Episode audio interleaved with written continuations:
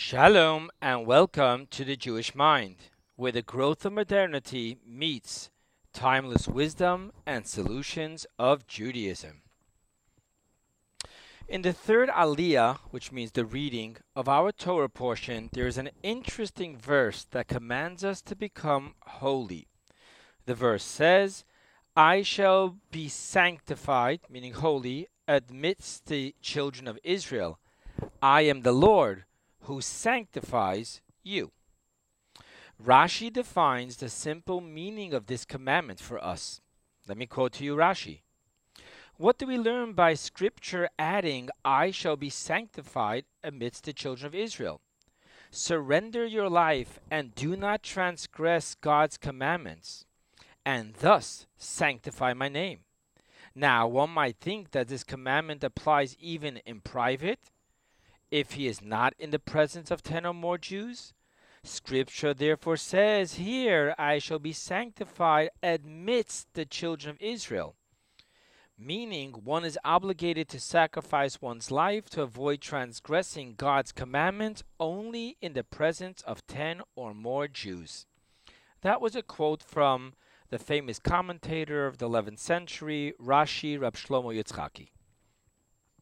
So, the simple meaning of the commandment, as defined in, in, the parameters of Jewish law, is that if in the times of a decree against a Jew being Jewish and adhering to Torah and mitzvot, a Jew is publicly persecuted to either desecrate the Torah by publicly doing something that the Torah prohibits him to do, or else he will be killed, he must let himself be publicly killed rather than desecrate the commandment in public. We will explore in this lecture the mystical meaning of the commandment to be holy, built upon the teachings of both the Talmudic and the Kabbalah sages, and most importantly, how this timeless wisdom of Judaism can guide us through our modern complexities. However, a few mystical introductions are in order. With the introductions awaiting to be revealed, I will first share with you a short tidbit of how mysticism treats this verse. Rab Shneur Zalman of Liadi teaches that the word amidst in the verse, in the phrase of the verse, I shall be sanctified amidst the, of the Jewish, the children of Israel, is to be read as in the middle of the Jew which now makes the verse read as the revelation of the holiness of God. That's what the words I shall be sanctified means. The revelation of the holiness of God is in the heart of the Jew. That's what it means amidst the children of Israel.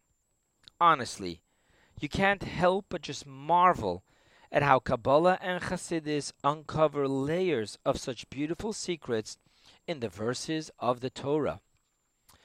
An introduction to Kabbalistic and Hasidic concepts is to understand that there is an ongoing universal dialogue that God created within the universe. The universal dialogue began in the primordial thought of creation, in which God thought, and I quote to you from the sages, Upon who will I be king? Upon the souls of the righteous. This teaching is telling us that the entire creation is built upon a dialogue in which there is an arousal caused from below, which then elicits a response from above. The depths of this teaching is that even before there was a below, which is mankind, to arouse God above, to create the world, God ascended beyond time to where below already existed within God, so that at the very foundation of the universe there be a dialogue between the below, mankind, and the above, God. And so it has been ever since that the relationship between mankind and God is an ever ongoing dialogue. So too it is with the commandment in our Torah portion that we are to be holy to God that this commandment too is a dialogue. Let us see how the universal dialogue between mankind and God takes place in the commandment to be holy. The verse in Isaiah that we recite in our daily morning prayers says, And one called to the other and said, Holy, holy, holy is the Lord of hosts. The whole earth is full of his glory. Maybe you recognize it in Hebrew. Kadosh, Kadosh, Kadosh, Hashem Tzivakot. Isaiah is teaching us that the seraphim, the fiery angels, sing praise to God every day, pronouncing three times, Holy, Holy, Holy. The same concept of the three times holy is found in the Torah's commandment to us that we are to be holy, as we will soon see. However, let us first explain what the concept of holy represents, according to the mystical teachings. Holy is mystically defined as the encompassing elusive light. The word holy denotes a separation from the mundane and the average, an elusiveness which mystically translates into the encompassing elusive light versus the mundane and average permeating elusive light. These two lights, as they shine into the universe, manifest themselves as the permeating elusive light being the divine light of the ten emanations, and the encompassing elusive light being the divine light of the encompassing and elusive supernal crown. The three times holy in the verse Kadosh, Kadosh, Kadosh represent the three crowns that exist upon the ten emanations. One is the crown upon wisdom, the second is the crown upon small faces, which is the mystical name for the six male emotions kindness, strictness, compassion.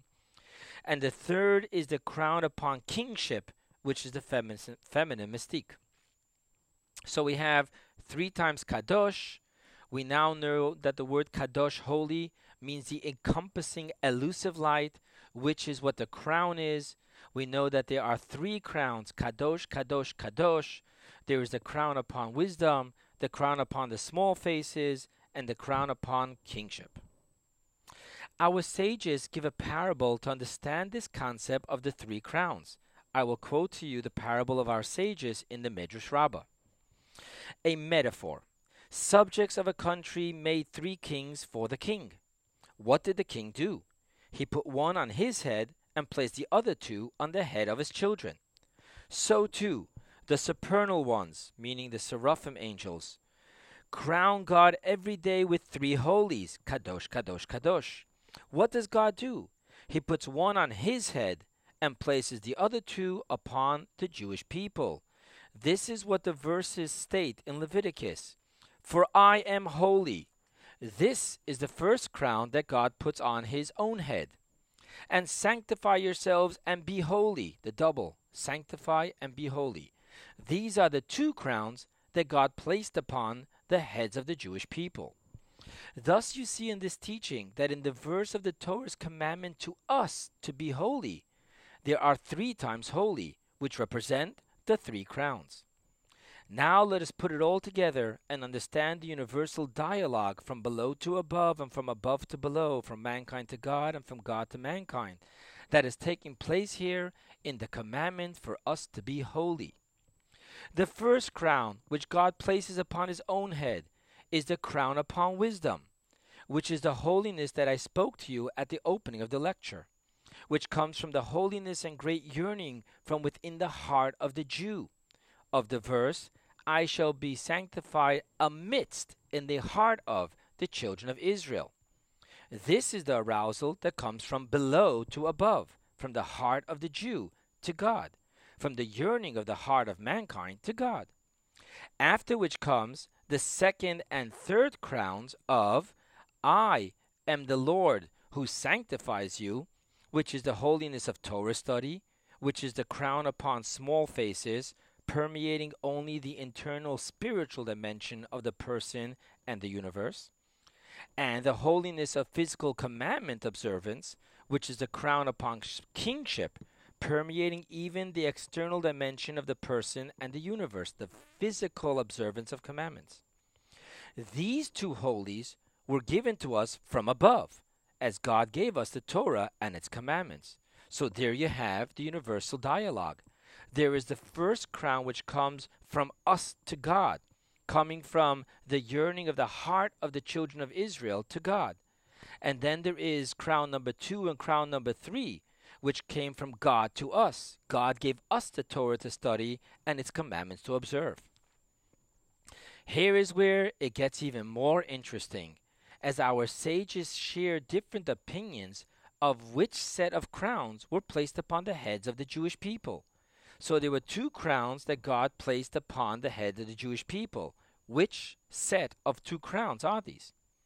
One opinion is that the two crowns placed upon the heads of the Jewish people are the commandment, You shall be holy, for I, the Lord your God, am holy. So those words, You shall be holy, is one crown, one commandment. And the second crown is the commandment of, You shall sanctify yourselves and be holy. According to this opinion, the two times it says holy, sanctify yourself, and be holy are counted as one. The second opinion is that the two crowns placed upon the heads of the Jewish people are all in the second verse.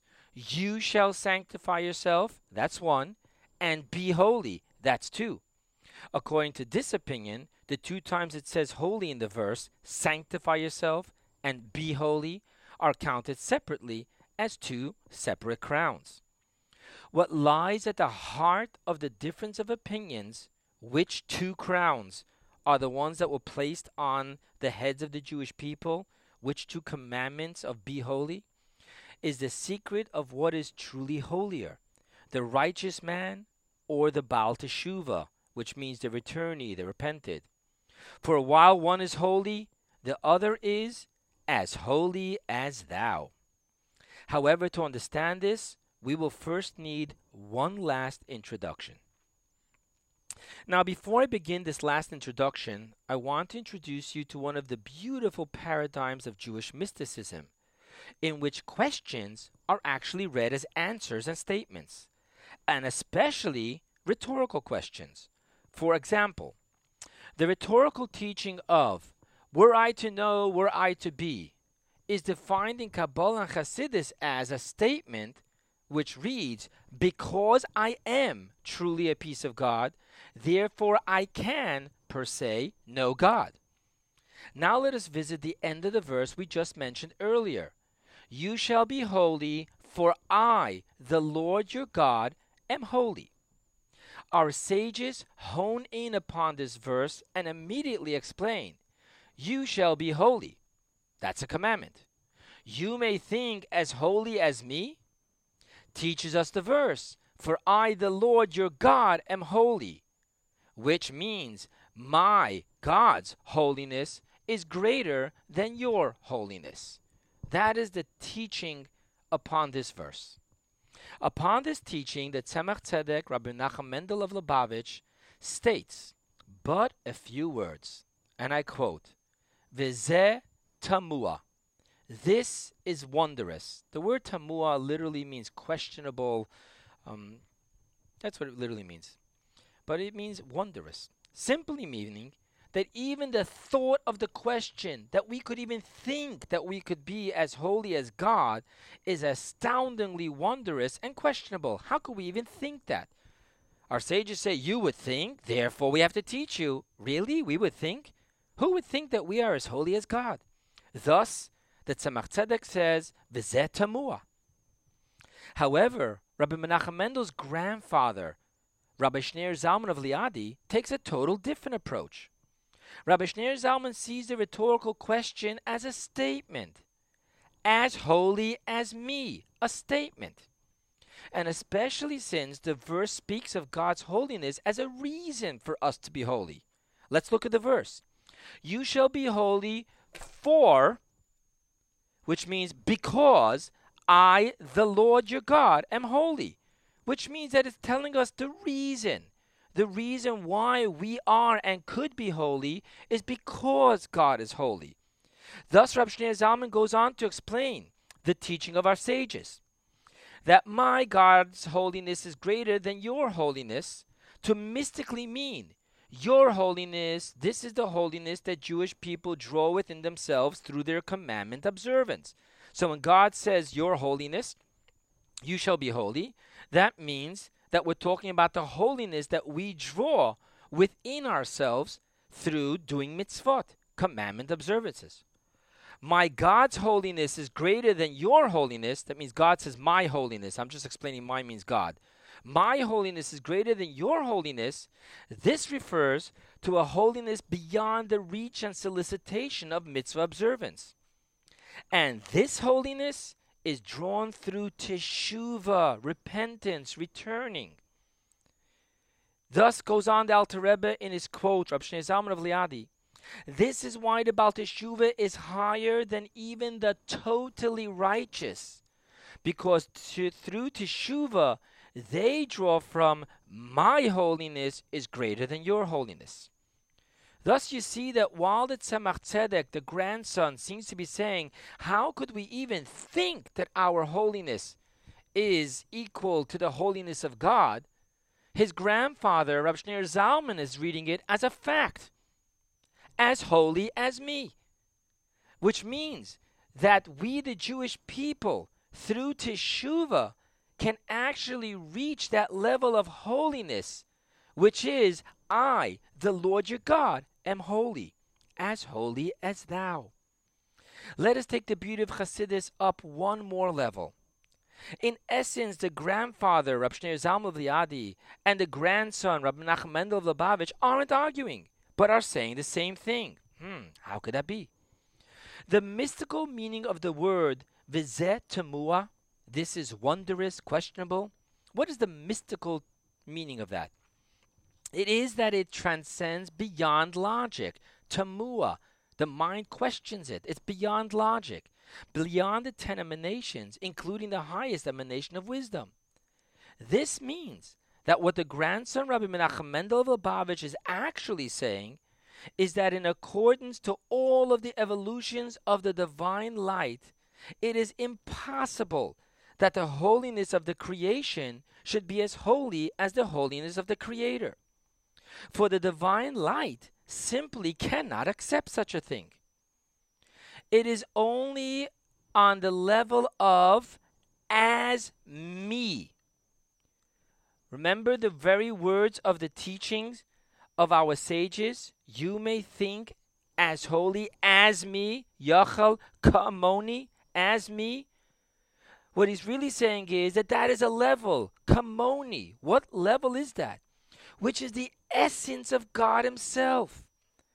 It is only at the level of Kamoni, the essence of God Himself, which is not limited by any limitations of separation between Creator and Creator. It is only at this level who can have a Jew be as holy as God. This is exactly what the grandfather, Rab Shneur Zalman of Liadi, is saying that while the totally righteous through their commandment observances can only reach and draw from the holiness of the divine light, however, the Baal Teshuvah, through their Teshuvah, their repentance and returning to God, transcend beyond the divine light, the divine light, and connects and draws from the essence of God. And thus the Baal Teshuvah becomes as holy as thou, and draws from the holiness of, for I, the Lord your God, am holy. My holiness is greater than your holiness. That level is what the Baal Teshuvah connects with. Why? Because he is Tamua. He is wondrous. He transcends beyond the logic of the divine light and connects with the Kamoni, the essence of God. And thus, with that, he becomes as holy as thou.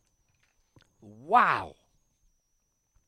Now we can understand the difference of the two opinions concerning which set of crowns of the verse are placed upon the heads of the Jewish people.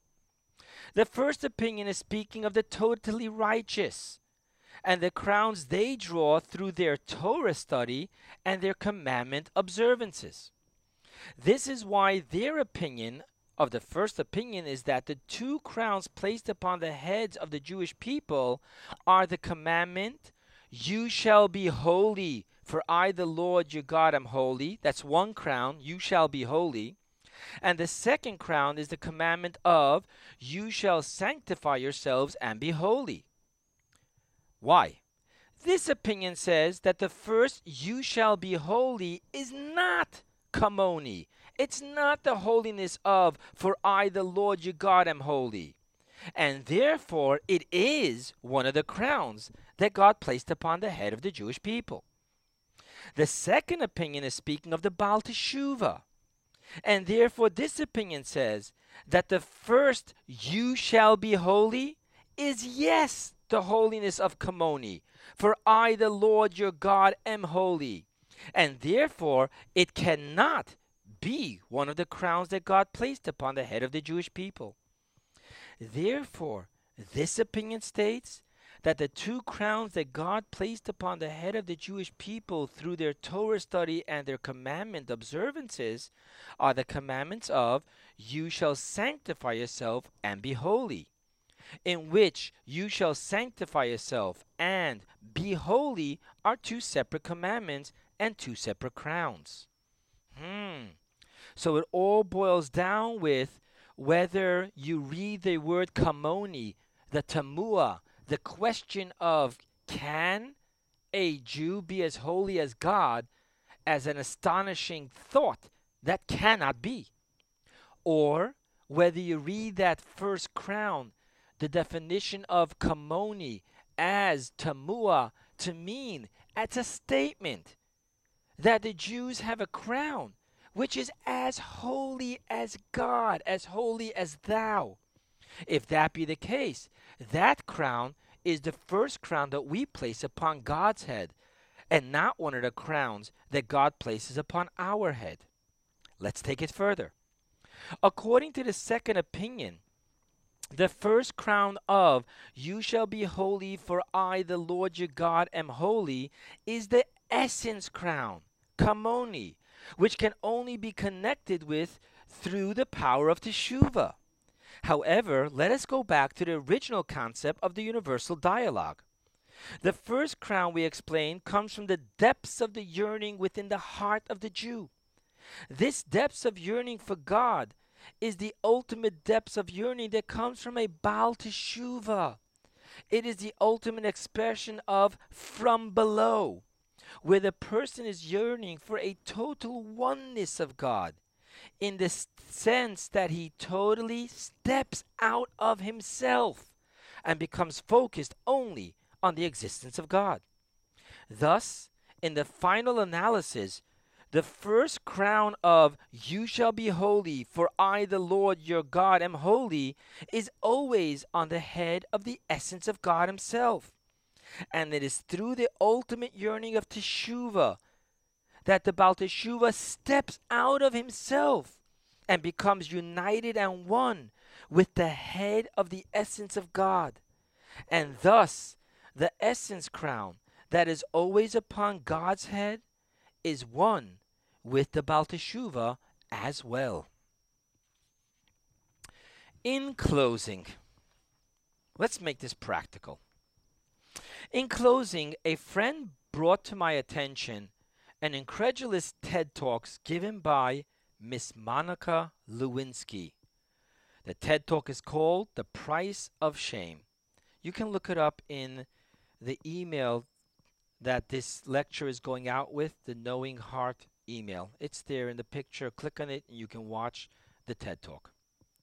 Now, here is a woman in her 40s at the time of this lecture recording who, at the age of 22, made a mistake that became public news in an unprecedented fashion, simply due to the internet capacity that had just become available to all at the time, that she became the ultimate symbol of shame.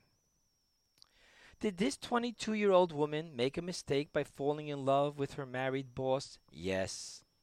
Is she the only person to have made this mistake? No. Did her boss happen to be the President of the United States of America? Yes. Was the doorway to Teshuvah not available to her because of this, from God's perspective?